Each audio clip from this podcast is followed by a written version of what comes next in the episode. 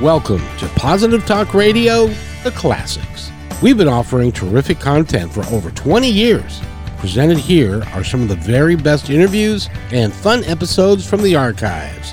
While the content may have originally aired years ago, the information provided is timeless. Please enjoy this episode because coming up, Neale Donald Walsch author of Conversations with God. This interview happened in 2003, so some of the events may not be active, but please enjoy. It's great information. Good afternoon, Seattle. It is Wednesday, and that always means that Kim Miller is here with me. Yes, I am. And how are you, Kim? I'm doing great today. I, you know, there are often times when I say, you know, I'm so excited. I know you're very excited today. but today it's with just cause because the gentleman that we have, he's taken time out of his busy schedule and he's doing something that is just outstanding and unheard of, really, in in what's happening here in the Northwest scene. But uh, I want to tell the story real briefly because you know me, Kim, and you know. The, do I? I? I? think I do know you. Do I? I know you a little bit. Right. You know the genesis of this radio I show. I do. And where it came from and mm-hmm. where it is today. Mm-hmm. And it started out a couple of years ago with somebody who said, you know, there's a book that you might like to pick up. Yeah. And I, I said, really? What book is that? And he said, what? There's this book called Conversation with God. Mm-hmm. And this guy by the name of Neale Donald Walsch wrote it. And you really should read that because it sounds like you're on a quest to find out a lot of the stuff that's in that book. Mm-hmm. So I said, well, okay. All right. So I went and I got it and I read it, couldn't put it down. I couldn't put the second one down. I couldn't put the third one down. Thank goodness I didn't discover him until he'd written all three because I would have. you, you'd been calling him saying, Are you going to write another one? Are exactly. you going to write another one? No, actually, I stood in a bookstore in a uniform and read them. That's right. Uh, yeah, so, that's right. So when you were a police officer, oh, yeah, you did that. That's right. So we are just really fortunate. We have Neale Donald Walsch with us for the entire hour, and rather than listening to me ramble, I think that we should probably go ahead and bring Mr. Walsch on to the show right now. Neale, can you hear me? And hold on. And here we are. Neale. Yes, hi. Hi, Neale. How are you? I'm just great. Thank you. Good. Thank you for coming on the show. And more importantly, thank you for coming to Seattle to do what you're going to do for the next week. Well, it's great to be here. Thank you for saying those nice words about me. It's always wonderful to be back in Seattle, and I'm happy to be here this week.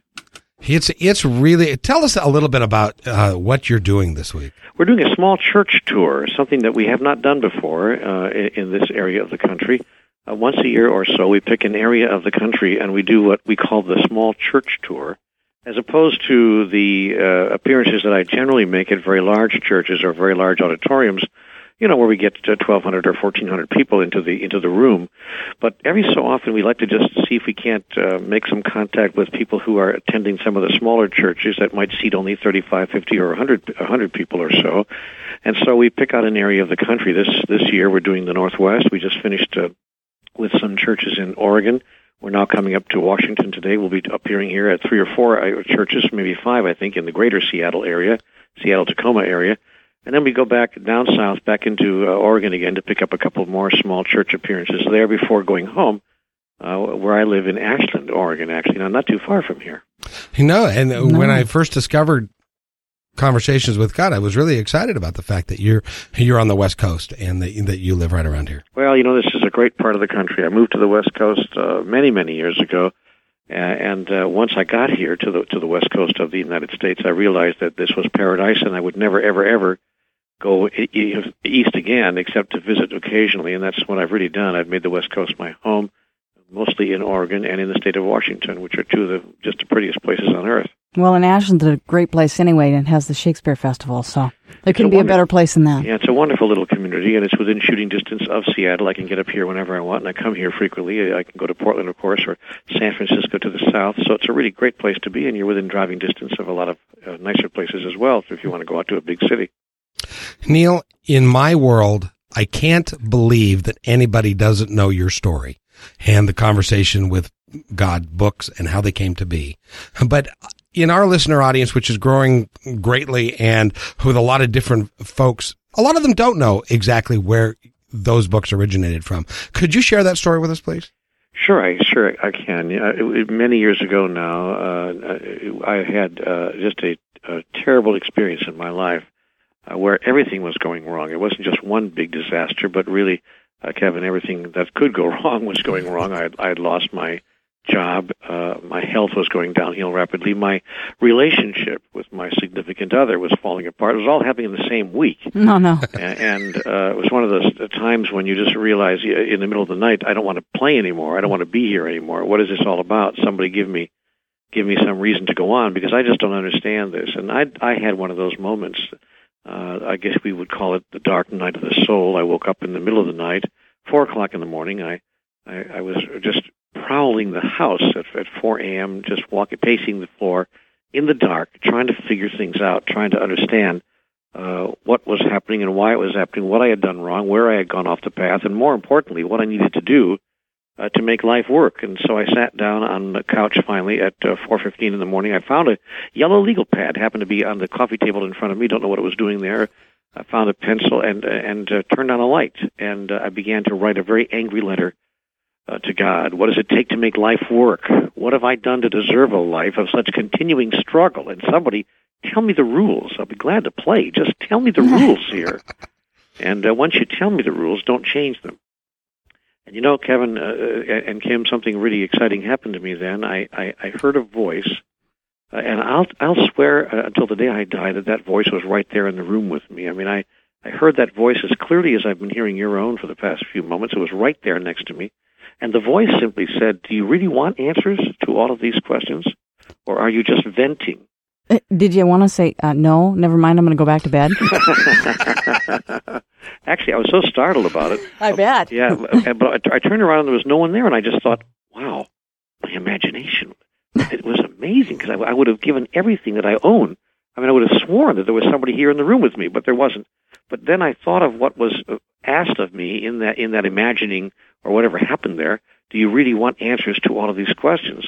Or are you just venting? So I wrote down uh, on this piece of paper where I had been writing the questions, yeah, you know, I'd like, to, I am venting, but if you have answers, I'd sure as heck like to know what they are. And with that, I came the answers to all the questions I had asked and to questions I never even dreamed existed. And those answers came in the form of, uh, again, words or paragraphs that were being spoken to me as if someone were standing just over my right shoulder, just behind my right shoulder, and whispering in my ear or talking very quietly in my ear. Again, I turned around, there was no one there, but the voice was unmistakable, and the voice was saying such extraordinary things that I thought, you know what, if I'm hallucinating, whatever, I'm going to write this stuff down.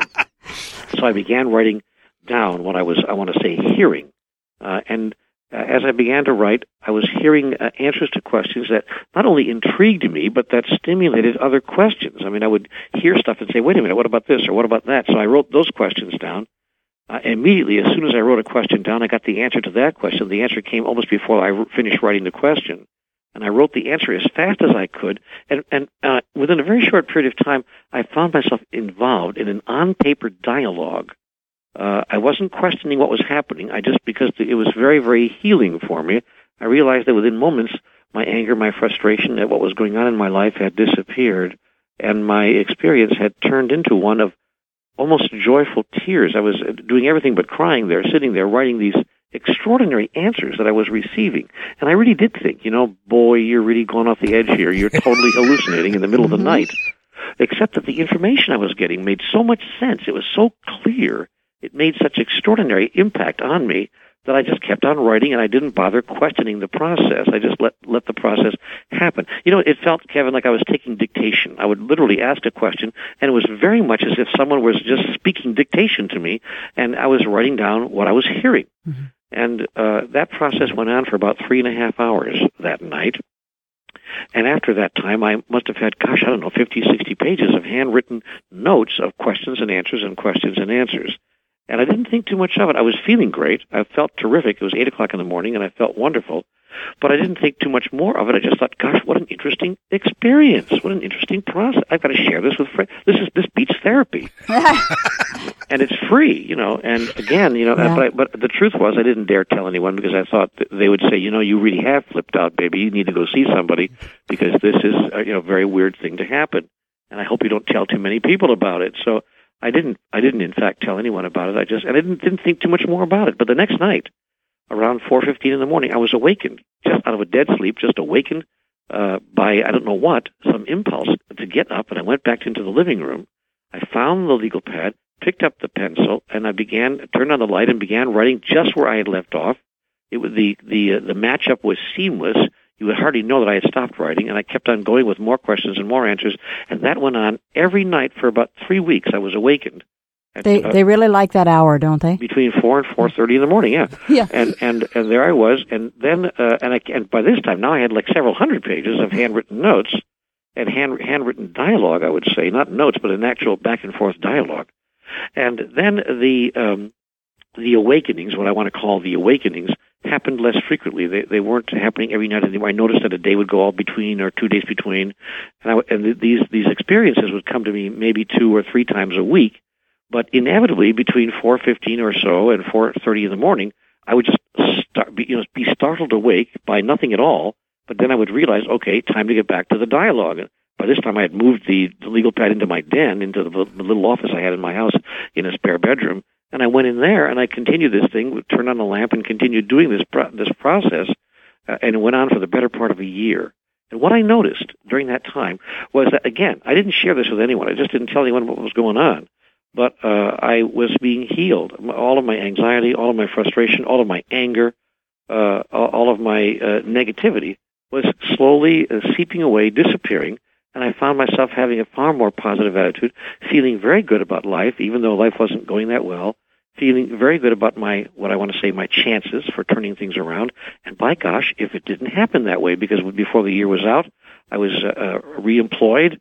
I was uh, uh, I had found another relationship that was a budding new new friendship that was turning into something very important in my life, uh, and uh, my income uh, situation, and even my health, of course, because when your well being when you're doing that well, your well being is affected, and so uh, within less than a year, I just saw my whole life begin to turn around, and I thought, golly, this is spectacular. I'm going to continue this process, but somewhere now here's where it gets really interesting somewhere in that process, I recall uh, taking a note where my what I call my voiceless voice said to me, "This will one day become a book." And I recall in the dialogue my thinking, "Yes, of course, you you and a hundred other people are going to send your middle of the night mental meanderings to a publisher." you know, who's who's going to say, "Oh, we'll we'll we'll get this out at once." Here's a guy, here's a guy who says he's talked to God. Why That's not right. publish it? You know, but in fact, in fact, I, I, I, on a lark, I did send it to a publisher, not, not so much to get it published, but to see if it would be, because I wanted to test out what I was hearing in this so-called dialogue. I, I wanted this was one of the few things I could measure. Uh, most of the information I was receiving in this dialogue was conceptual in nature, but this was a measurable outcome. I mean, the voice said, the, "This will become a book." So either it would or it wouldn't. And I thought, well, this is a good way to, to figure out whether or not this, any of this is real. Well, by golly, if a publisher didn't call me within two weeks, I mean, I sent I sent my my handwritten notes to a stenographer that I knew, and she typed it all up for me for a couple hundred bucks. And I, I I had a typewritten manuscript on a, I also had a disc, a data disc, and I sent the manuscript off to a, a small publisher on the East Coast. And by golly, this guy calls me back six days later, and he says, "You know what? This is fascinating. This is an, this is incredible stuff you've sent me. What is your name? What do you do for a living? Tell me all about you. And we're thinking of publishing this as a book. And I couldn't believe my ears. I said, "You're, you're kidding me. I, mean, I sent it to you on a lark." He said, "Well, lark or not, I think people need to read this. Everybody here in the office, we we've made copies of it and sent it around the whole office, and everyone is flipping out over this material." So I said, "Well, you know, whatever. You you know, go ahead and publish it. You know." And we signed a contract. Pretty soon, I was a published author, and within nine weeks, after the book was published, it became a bestseller. It, it remained on the New York Times bestseller list for two and a half years. Wow. It was translated into 37 languages, and it has sold millions, multi millions of copies around the world. Now, who could, you know, that's you can't even predict such an outcome. It's just, it's almost absurd. It's it's it's surreal, is what it is. And yet, what I realized is that this book was never intended for me. These messages that I was receiving were never intended for me alone. But in fact, uh, they were intended for the whole world. I don't want to sound grandiose and uh, inappropriately grandiose, but I do believe that the messages were intended for everyone who comes to them to bring them a new and special understanding about God and about the world in which we live and about life uh, and this extraordinary experience that we are all having. And I've been I've heard now hundreds of stories. We, we've received over 25,000 letters uh, since the book was published, the first book, And people have said to me, you know, I, I came by this material in the most extraordinary way. I heard about it, you know, in a chance interview on the radio, like some people may be doing right now, or a friend mentioned it to me, or I was in the bookstore and it literally fell off the shelf in my hands practically, uh, or, or some such thing that that uh, people have told us over and over again. This book came to my attention in the most unusual uh, and the most offhanded way. Uh, but when I picked it up and read it, I realized that I was I you know intended to read it. I was meant to read it all of my life. Now, of course, we've had, as I mentioned before, many multi millions of readers uh, and uh, so many of them have contacted us to tell us that this book has totally changed their lives. Neale, I want to I want to touch on the background of it anyway. Absolutely, and and I want to touch on a piece of that, which is in conversation with God, which is the Ten Commitments versus the Ten Commandments, because I think that's an extraordinary writing, and we, and we need to take a break, but I would like to do that, and then we're going to fast forward a, a, dozen years to today, and uh, what's what's happening with you now, and with the new revelations and Humanity's Team, and the reason that you're here. All right, we'll be right back. All right, welcome to the Kevin McDonald Show, Positive Talk in the Afternoon. You're listening to KKNW 1150 AM, and we have Neale Donald Walsch with us for the entire hour. And a matter of fact, I've taken the unprecedented steps. We're going to go ahead and run commercial free for the rest of the time till one o'clock so that we can touch with Neale the most. But Kim, during the break, as always on our show, the most interesting, interesting things happen during the break. Kim and Neale were having a discussion. Kim, Go ahead. Well, actually, what I was I was just saying to Neale is that in I, am a I'm a medium, and and the way that this kind of started for me is that I picked up a pencil and uh, an angel kind of came through, and I and I had no uh, for probably four hours I got God loves you and this angel loves me, so I I kind of understand the process that he went through. But in in the times that I've talked to people and I've talked to their their people who passed away, I've gotten a lot of men and I never knew what book to refer for men because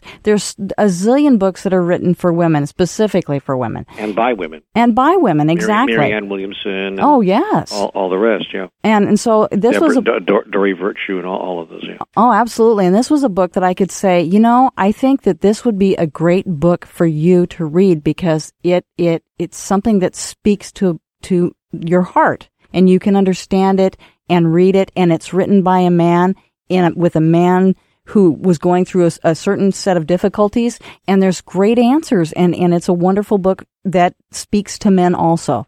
Yes, and, and our mail, I was saying earlier, our mail uh, has uh, demonstrated that we've we've get we've gotten almost fifty percent, about forty six percent of our letters uh, and emails come from men, which is an astonishingly high number uh, for people who are in the so-called personal growth or spiritual development uh, area and our, our the retreats and workshops which have been developed and which have grown out of these books also and the, the lectures that we give around the country uh, we we see that again just last night for instance in Oregon we were in Gresham Oregon and and uh, easily 50% of the people uh, in the room were men. And that has that's rarely true when you go to personal growth retreats or spiritual events like that, it's almost always 60 or 70 or sometimes even 80% women. Oh, absolutely. And they drive their husbands along if they mm-hmm. can manage to get them to go. But it, in this case, we are seeing that uh, easily half of the room uh, is male, and uh, and so the material does appeal to the logical as well as the spiritual mind. Uh, and women have sent us many letters. One woman wrote us a, a memorable letter in which she said, "Thank you for returning my husband to a belief in a God that he can agree with." Exactly. Neale, in conversations with God, you asked God a question, and it and He gave you the answer that there's no such thing as the Ten Commandments. Yes, well, that's when I knew that the information was coming from somewhere other than uh, inside my head. Hmm. I mean, people have written me letters saying, "Well, how do you know that this is God talking, or how do you know it's just not your own imagination, your your own mind making this stuff up?" You just do. And, and uh, my answer has been, "Well, you know."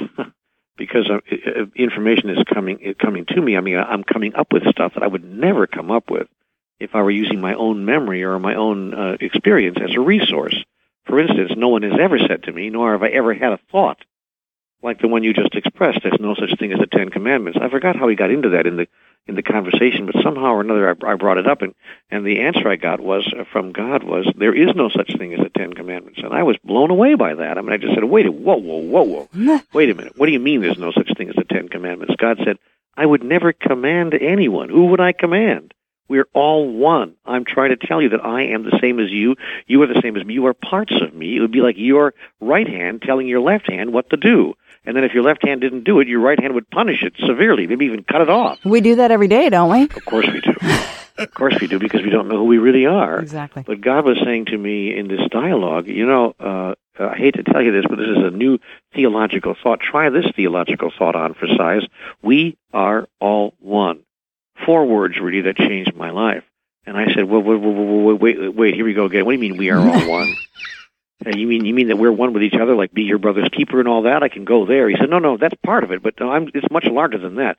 I mean, we are all one. That is you and I, God and all human beings, and everything that lives in life is all one thing, expressing itself in, in, in many different ways through the energy of the essence that you call life itself. And with that thought, my whole perception of who I am vis-a-vis everything else, including God, uh, changed forever. And so God said to me, "There's no such thing as the Ten Commandments." I said, "Well, well, what happened? Are you telling me that the Moses trip was just made up by somebody?" he said, "No, no, not really." He said that that that experience occurred, but it was not has not been reported exactly accurately. What happened was I did not give humanity ten commandments. I made in that moment ten commitments to humanity. Moses came to the mountaintop indeed, and he called out to the God of his understanding, just as it was written. God, my people are asking me about this experience I've been tell- telling them about, about a divine being that guides people's lives. Please give me a sign. Show, show me a sign. What can I tell them? Give me a sign that can let me, let them know how to get back to God. How they can, how will they know when they're traveling on the righteous path, on the appropriate path back to God? And God said, you will know when you are on the path to God because there will be things that when you're on the path to God that you will do automatically and things that you will not do and your behavior will be almost automatic when you're back on the path to God. For instance, God said, when you're on the path to God, you shall honor your father and your mother and, and, and thou shalt not steal. I mean, you just won't steal because, because you shall not do that. It's just not something that you will do because when you're on the path to God, the very nature of your being would preclude the possibility of your taking something that didn't belong to you. It just won't happen. And when you begin to see these behaviors emerge through you, you will know that you are on the path to God. And these are my commitments to you. Look for these signs. And those Ten Commandments were ten commitments from God, signposts that when we saw our behavior changing in those ways, which, which, which changes come to us automatically as we sincerely seek the divine, we will know that we are on the path back home. That's a, that's a marvelous, and I just when I read that, that was just really, really an extraordinary writing. And I believe that you said in an interview that that some theologians that looked at that said that that was the most uh, unique writing about well, the Ten wait, Commandments yes, a long time? I, I, I had a I had a theology professor at one of the universities back east. I think it was Princeton Theological Seminary, if my memory serves me correctly. It was one of the one of the theological seminary called me, and and uh, and he said, you know, Mr. Walsch, he said, I, I want to tell you that I don't agree with I don't agree with your theology. You know, I'm a, I'm a, I'm a minister, an ordained minister. I think he was a Methodist minister. He said, and I don't agree with your theology, but I must tell you uh, that you have created. The, the, you, I, I'm thunderstruck by the originality of this thesis because there has not been such a new take, such a new angle, uh, a, a new uh, interpretation of the Ten Commandments, probably in 500 years. And he said, "You've given me four semesters worth of discussion in, in my theology class." He said, "And for that alone, I thank you." He said, "Because it's not necessary for us to agree with each other for what you have put into the world to be of value, if only that it promotes a re-examination, a re-exploration, and a new discussion of an old topic, namely religion. Mm-hmm. And he said, you've done that for, he said, your conversations with God, whatever they may have been, have promoted conversations about God that we would never have had without these books. And it was an extraordinary thing for him to say, and I, of course I've never forgotten it. Okay, let's fast forward a dozen years or so and to today. And you have a new book out that has been out for about six months, which is called The New Revelations. And we talk about the five steps to peace and we talk about the fallacies. Let's, let's go to that book a little bit and talk about it. Well, you know, uh, Kim and Kevin, that, that book came uh, to me and through me uh, following the September 11th uh, uh, events, the tragedy of that day. Uh, it was the day after my birthday. My birthday, September 10th. We were all in a still still in the afterglow of a wonderful party that we had had at, at my house, Nancy and I, and there must have been a hundred people there, some friends and relatives and my family and my family's friends and my kids and I've got teenagers and they brought all their friends over to swim in the pool. We just had a wonderful time, and we were we had gotten up the next morning. It was just still in the afterglow of that wonderful day. There was a day long party that went on from one o'clock until ten o'clock at night, and and the next morning we were just just arousing ourselves for the day, and a, friend, a friend called, actually a member of my staff, who, who is a friend, and she said, "Turn on your television. You're not going to believe what's happening." And it, it, and I said, "What?" She said, "Just turn on the TV. I can't even I can't even describe it." I said, "Whatever." And I went over and turned on the TV right there in the bedroom. We had a TV across the room, and and of course we sat there thunderstruck, as as all of the world oh, did, as we watched these events unfold. And the events had not even all unfolded yet. The plane had not even crashed into the into the into the Pennsylvania uh, farmland. And so we were watching this all happen. And, and in the days following that, I thought, you know, I don't understand. I mean, I, I've written now five books. Uh, and uh, it, it talks in terms that, that make what's happening today seem almost impossible. I, mean, I don't just just don't understand, and I and I like a lot of people, I guess I wept, I cried. I mean, a grown man, but I sat there and I cried real tears, and I said, "What what is it?" I'm, I called out to the God of my understanding, what is it that we don't understand yet? I mean, humanity does not get the, the understanding of which could change all of this and stop this incredibly dysfunctional, self-destructive behavior. What, what, what, after all the thousands and thousands of years of, of life that we've lived on this planet, after all of the, of the hundreds of years of theological and philosophical teaching, after all we think we've learned, and as far as we imagine ourselves to have evolved as a species to come to this, where we fly airplanes into buildings shouting Allah is great, and kill 3,000 people, you know, in, in, in five minutes, in a heinous act that the human mind cannot even comprehend flying an airplane into the side of a building. Help me out.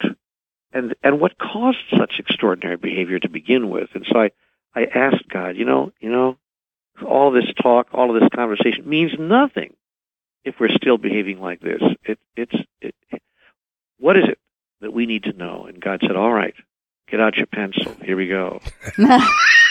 and and uh, uh, he he said essentially, the problem with, with humanity is, and, and, and then he told me what was up, what was going on, why we're behaving like this. And that book came through me so fast. I said, what shall I call this? He said, you know, you will call the book The New Revelations, and it will be a daring title. But these new revelations will reveal to humanity not only the cause of the difficulties we're having, but the way out, the path to peace. And then I will give you nine new revelations about life that will change your experience and your expression of life forever and preclude forever, preclude forever the possibility of something like this happening again if humanity embraces these new revelations. Well, you know, the first 10 chapters of that book were written in six days. I mentioned that last night at one of the churches. I never even wow. thought of this before. I said that, and somebody from the audience said, and on the seventh day he rested. but, but, but in fact, I wrote 10, 10 chapters of that book in six days flat and the entire book was written in a very short period of time. It literally flew through me. Uh, and uh, in that book, God said, here's the problem. The problem is not the behaviors of human beings, but the beliefs that create those behaviors. And the difficulty in the world is that you are trying to solve the world's challenges at the level of behavior. That is, you imagine it to be a political or an economic or a, even a military problem. So you're trying to solve humanity's problem using political, economic sanctions and so forth, or political means. But you can't solve it at the political, economic, or military level because it's not a problem at that level. It's a spiritual problem. Humanity is facing a spiritual crisis. That is, it does not understand itself. It does not understand its relationship with each other Human beings do not, do not understand their relationship with life or with what you call God either. You understand so little of it that you are, frankly, a rather primitive species.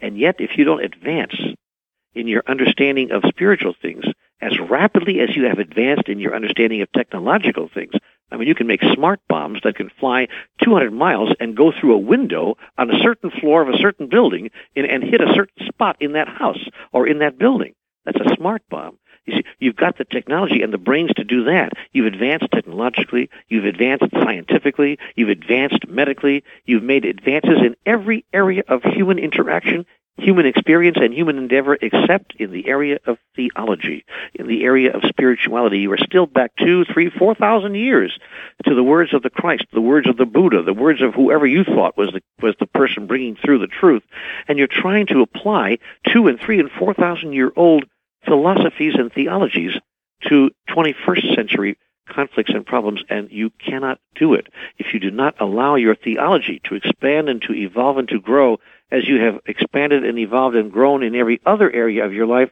You are literally going to be self destructive because you are as children playing with matches. And so, God said, the problem is your belief system. The things you believe about life and about God are killing you. If you can believe in a God who would condone your flying airplanes into buildings saying Allah is great, if you can believe in a God who would promise you that you'll go straight to heaven and have 21 virgins that will serve you for the rest of your life in, in the hereafter, if you just kill other people on God's behalf, then you have misunderstood me completely. And by the way, it isn't just Muslims but Christians too who fought for 200 years in the Christian Crusades, and the Palestinians and the Jews fighting now in the in, in, in and the Catholics in, in in Ireland and the Catholics and the Protestants who shoot each other and kill each other on the street and have been doing that for the past 50 years. It's everywhere you look.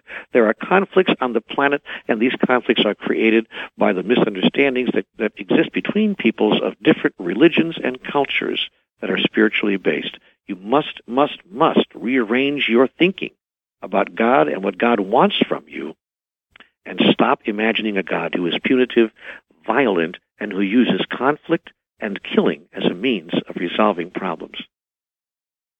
And then God was very specific about what all that is, and the new revelations contains the specific messages from God, including five steps to peace that could change the world overnight. And they are? Well, the first step, they're very difficult to take, but they're very easy to speak. I won't. I don't think I'm going to go through the whole list of five. But the first, the first step to peace is simply this. He said, you know, if people of every religion, of every faith, of every uh, wisdom tradition, of every philosophical persuasion could simply utter these words, I acknowledge. This is the first step to peace. I acknowledge that there is something that I believe, that we all believe about God and about life, that is no longer working. I simply am willing to acknowledge that there is something, something we believe, that some of the things we believe about God and about life are no longer working. Now you might think, what an innocuous statement, what a simplistic, that's the big step to peace, except, except that multi millions of the world's people cannot even take that first step. You talk to the pastors of some churches, to the ulama uh, of some madrasas in the Middle East, you talk to some religious people and their followers, and they will find it impossible to acknowledge that some of the, their beliefs are not functional. They would look at you and say, no, no, no, you don't understand. The problem is not that our beliefs are dysfunctional. The problem is that you don't believe them. That's right. Well, they you, can't embrace and love one another, so that they need to believe. If everybody believed what I believe, the world would be a lot better off, don't you think? Of course. So here we are shooting at each other to try to make that point. And of course, we don't see the contradiction. The contradiction, the, it's a contradiction in terms. We don't see it we think that we are right. We're holding up the right book, but yet we hold up a book that speaks of a God who uses killing as a means of conflict resolution. In the Bible, and you can get out your calculator and do this tonight around the kitchen table, just get the Bible out, have a cup of coffee because you'll be there for a while, and count the number of people who have been killed at the hand or at the command of God. Mm-hmm. And by actual count, this has been done. The, the, the, this has already been done by Bible researchers. Over a million people, by actual count, in the Bible, have been killed at the hand or at the command of God. And that's only the beginning. Then you pick up the Torah. And that, yeah, I was going to say that's only the Bible. Well, the Torah, right. of course, is part of the Bible. Right. But then, then you pick up the Quran, mm-hmm. you pick up the Bhagavad Gita, and you pick up the Book of Mormon, and you pick up the, the Upanishads or any of the sacred texts of the major world's religious uh, understandings and, and the world's exclusivist organized religions, and you find similar passages and statements where God is quoted as commanding people to go out and kill each other in my name if they don't believe in me in the proper and the right way, or if they are behaving in ways that are displeasing to God. And so we use these scriptures. Most of the world's organized religions at one time or another have done so. Use these scriptures, these so-called holy scriptures that tell us of a God of horror and a God of terror and a God of fear and a God of retribution. We hear about the wrath of God and we use these scriptures as moral authority to act with each other in ways that would shock the conscience of anyone who truly believes in a loving, caring God. But of course, we imagine that God has anger, and if we don't behave in certain ways, then God has the right to punish us and gives us the right to punish each other as well with impunity. This is an insane belief in an insane God. And in the latest book, The New Revelations, we speak about that and talk about how to get out of that horrible box canyon that we've cornered ourselves in. Because now, of course, to even speak like I'm speaking, even though most people hearing this word right now in your radio audience are probably at some level going silently agreeing, well, you know, this guy, this guy makes a point. He's right. We are acting insanely under the moral authority uh, of a belief in a God who is crazy if this if this is the way God is acting. And yet, while people will silently agree with me, they don't dare. We have a society in which you don't dare speak up about this unless you want to be ostracized and removed from any position of influence, power, or success in your life. So people keep quiet about it. We're all keeping what I call the silent agreement. But the problem, Kevin and Kim, in the world today is simply this. The civil are not organized, and the organized are not civil. Wow.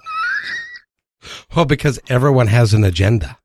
And and there's a lot of power that comes into play with it. And the agenda is causing humanity to destroy itself little by little. If we don't destroy the earth completely, at the very least, we will destroy life as we know it. We've already done that, a good deal of that already. Life is not now the way it was before September 11th. Who would have imagined red alerts and yellow alerts and running around and, and the kinds of things that the government is now allowing itself to do? They can go into your video store or go to your library and capture the information on every library book you've you've rented, every every you've taken out, every video you've rented in the past year, all under the guise of national security. And it's only the beginning. Big Brother is watching you, and boy, Orwell had it right. He was just a few years off as his, as to his timing. He wrote a book called 1984, and it was about 20 years too soon. Hmm. But here we are coming up on 2004, and virtually every one of George Orwell's predictions in the book 1984 about a futuristic society in which the state controlled every aspect of your life and you no longer had any personal privacy, those predictions are chillingly coming true. It's a frightening. Con- it's it, it really is frightening when you look at everything that is happening um, in, around the world in this in this country. Kim. No, I, I think I, I absolutely agree with him. I mean, just just with everything that's just gone on recently, there's just been an air of of McCarthyism that has sort of happened again. Also, You can't even announce that you're uh, that you're against the war in Iraq. I mean, you're unpatriotic. You, absolutely. you, you are blackballed. You, you, you're taken off of television commercials. You can't be a spokesman for this, and, and you can't do that. And you know, it's just a, it's it's an amazing thing that's happening in this country, and and the power that we are giving away to to our government under Donald Rumsfeld and under uh, Mr. Ashcroft and the and the Bush administration. Uh, and I I'm not, I don't want to get into politics here because I- I'm not. That's not the point of this conversation. But we had better look at the at the rights, the ordinary rights that we are giving up in order to uh, maintain some sort of security, and in the face of a very real terrorist threat, which has been created by our misunderstandings about who we are in relationship to each other and in relationship to God, and our deep misunderstandings about who and what God is and what God wants and commands from us. Those misunderstandings are causing the world to go on a fast track to a living hell. Forget about hell in the hereafter. And you've been listening to, and you are listening to Neale Donald Walsch. Neale Donald Walsch will be here all week long. He is going to be at, I believe the count is six churches in and around the greater Seattle area, starting with Kent Unity Church tomorrow evening. And I'll be giving you particulars on that tomorrow as well. And you can also go to my website, which is www.positive-talkradio.com and you can, um, download the uh, complete schedule of what Neale Donald Walsch is doing. You know, and just to follow up about the uh, the the um, hysteria that's going on about Iraq and those sorts of things. There's another talk radio station that is far, far, far to the right, and they have a poster that says support our troops. Now, I don't know anybody, whether you believe in the war or not, or whether we should have gone or not, who doesn't support our troops. Of course not. And that's the insidious way that the far right uh, captures the hearts and minds of Americans because you're right, we're going to support our troops no matter what, and we ought to. But they translate that into supporting every every single decision that the Bush administration has made around this uh, war effort in Iraq, and for that matter, around its entire foreign policy in the world at large. And those two should not equate to one another. But you, it's nearly impossible these days to speak out against or to even raise a cautionary tone, to even say, look, I'm not even sure I'm against the Bush administration's uh, actions, but can we at least look at it? Can we talk about it? Can we, is it open to debate, or are we just have to just, yes, sir, snap a salute off to whatever George Bush says? That's what's scary. That's what's crazy. That's what we can't do. Uh, that, that's what we can't go there. And we are going there. And, and, uh, so and and politics isn't even really the root of it. The root of it is ba- our basic beliefs and and what we you know what we our our spiritual beliefs. It, That's right. Exactly. Absolutely, Neale. Now in the in the events that you're going to be doing this week, I, I love the format that you are going to do. Talk about that a little bit, would you please? Well, we're not going to do. We're not going to do. One one thing we're not going to do is uh, a lecture. Uh, the last thing that, that, the world needs is to hear, you know, another two and a half or uh, you know, 90 minute lecture from another author. Uh, we're simply going around to small churches, sitting in small groups of 35, 40, 50, 60 people, uh, and really dialoguing. I do have some opening remarks that might take 15 or 20 minutes out of the two hour evening.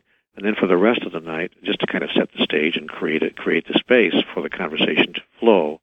And then we have really a conversation, and the conversation is around the topic how to enhance your relationship with God, how to get closer to God, how to really understand this force, this energy in the universe, this experience that so many people have that we call God, how to make it useful and utilitarian and very real in your moment to moment life. And that's done through a, a, back and forth dialogue, questions and answers that, that we share with each other and sharing, mutual sharing uh, in a small group context. So it's much, much different than you might experience at a large lecture hall where you go with three or four or six or eight hundred people the guy stands in front of the room and talks for an hour and a half and might take a question or two if they have the facility to do that. This is a much different kind of experience, and uh, it's a very intimate evening uh, that we have a chance to share with people. And you know, I'm very excited to do this program because I, I can recall years ago when I was reading the books of Deepak Chopra and Marianne Williamson and others, and I would have dreamt, you know, oh, wouldn't it be great to have an evening with that person whose book changed my life and just talk with them in a small cluster of people, 35, 40 people, where we, we can each get a few questions in and hear some very uh, some very intimate uh, discussion about these uh, these topics. And so that's what we've that's what we've we've created here in Seattle, and I'm very excited about it. It's going to be a, a wonderful time. No, actually, I'm I'm just listening to you. Oh, okay. Yeah. I thought I thought no. you were motioning to me. Okay, no. um, because tomorrow night again is Kent Unity, and uh, the number for you to call ahead to get a reservation is 253-854-9747. and again it will be on uh, my website, which is www.positive-talkradio.com. And, uh, you can go there and get all the information on all the venues. We will be publicizing them each day as they happen. As a matter of fact, I'm anticipating being at the Kent Unity Church and I'm looking forward to meeting you, Neale. Well, that'd be wonderful. I, would enjoy that as well. It's uh, always a marvelous opportunity to meet somebody who just listening to you talk, you have just such a way about the things that you bring to the table.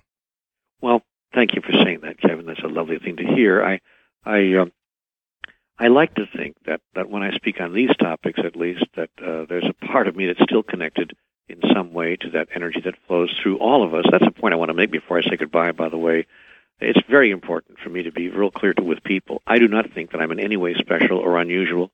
I do not think that God, you know, picked me or somehow appointed me as His spokesman. That would make me a really weird and strange person, maybe even a dangerous person. I have no intention of becoming dangerous. The very first message I received in the Conversation with God material years ago was everyone, all of us, everyone is receiving uh, conversa- conversations with God, wisdom from the universe, wisdom from the divine. We are all having conversations with God all the time. And these conversations, God is communicating with all of us in every single moment of our lives. And these communications from the divine come to us in uh, by all manner of means. We, we, the, the lyrics of the next song you hear on the radio, the billboard uh, on the on, on the sidewalk as you turn the corner, uh, a chance utterance of a friend on the street, uh, the coincidences and serendipities of everyday life, all are the communications that we are receiving from the angels and the guides and the and the wisdom uh, sources around us that we call by various names, that, and that come down to really one word, which is God in my vocabulary.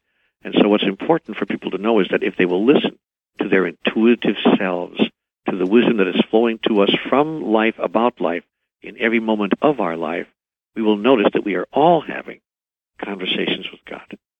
And it's vital that we take the res- personal responsibility for those conversations. Go ahead, Kim. No, and I think that's something that we talk about all the time on the show is is that everyone, uh, and I get that from people all the time. How do I, you know, how do I hear them? How do I? And, and it, all you have to do is listen because they're speaking to you every day, all the time. And be sensitive to it. We we tend to push it away. We tend to deny what we're what we're hearing. We tend to poo poo it mm-hmm. and write it off to something else. And, and we call uh, it a lot of names like serendipity and coincidence and happenstance and all those all those names that we've we've given it um, and it really isn't that. It's it's something that we should be listening to.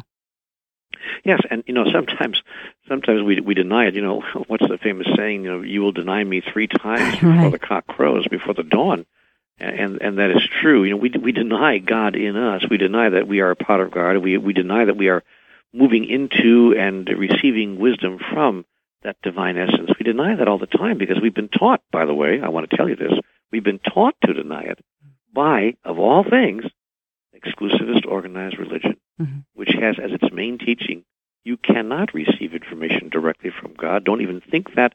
If you say it, you are a blasphemer. Right. You are an apostate. You are a heretic. You do not. God does not speak directly to you. Don't even imagine that. You, uh, and for God's sake, don't tell anyone else that. It's a sin to even think that way. The only way God would ever communicate with anybody would be a miracle. You can talk to God. God does not talk directly to you. And even you can't talk to God directly, but you must go through us, through our religion. You have to pray in a certain way. Here's a rosary. Say these beads. Here's a candle. Light this candle. Here's a ritual. Do this ritual. And do not stand on the wrong side of the wailing wall when you're in Jerusalem, because if you're a woman on the man's side of the wailing wall, you have committed sacrilege. All these rules and regulations that every religion in the world has, and none of them, none of them have anything to do with God. And they seem to, and they forget that that they crucified Christ for doing the same thing. Of course. Right. And so we continue to crucify each other. Exactly. Wow, I'm just sitting here listening to you two. So go, you go, girl.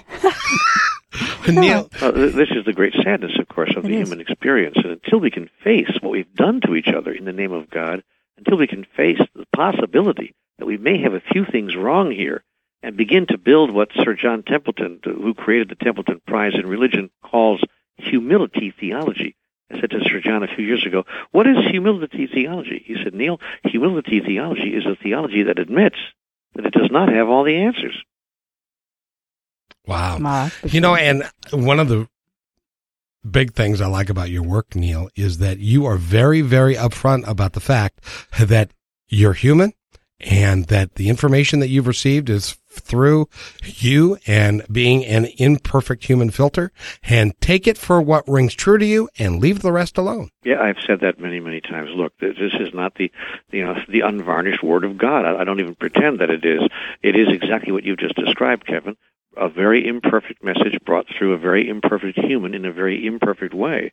But just as you've said, read the pages, take what, what is of value there for you, and set the rest aside. I wish that the writers of the Bible would have said the same thing. We would have been a much healthier people and a much healthier species right now, as well as the writers of the Quran and the Bhagavad Gita and the Book of Mormon and the Torah and all of the other so-called holy books, which have given us instructions that have led to our own self-demise. Neale, we have one minute left, and would you just describe the new gospel for us, please? The new gospel is simply this: we are all one, and Ours is not a better way. Ours is simply another way. If that could be said from every pulpit and every lectern in every church and, and mosque and temple in the world, ours is not a better way. Ours is simply another way. We would heal the rift that has developed between us, and we would end the cause of so much of the religious and spiritual conflict that has created murder and killing throughout human history. And uh, um, there is enough, and there's nothing that you have to do. I believe too, huh? That's right. The, the second message is there's enough. There's enough of everything. There's enough of all the love and money and and and and the uh, the water and the oil and the whatever you think you don't have enough of. There's enough if you just learn to share. And there's nothing you have to do specifically to earn any of these things. The fact that you are being on the earth is sufficient.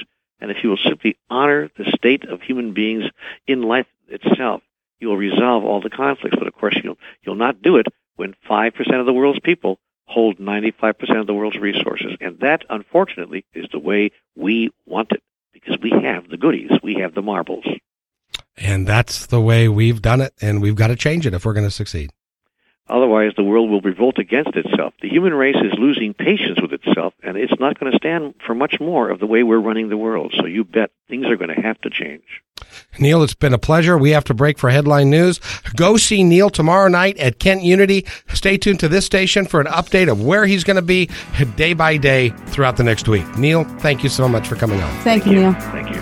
Have a great day. Hey, and thanks for listening to this episode all the way to the end. Hey, pretty cool. Hey, don't forget to follow us so you can receive regular updates and new posts. And remember, take care of each other because each other's all we've got. See you next time on My Independence Report.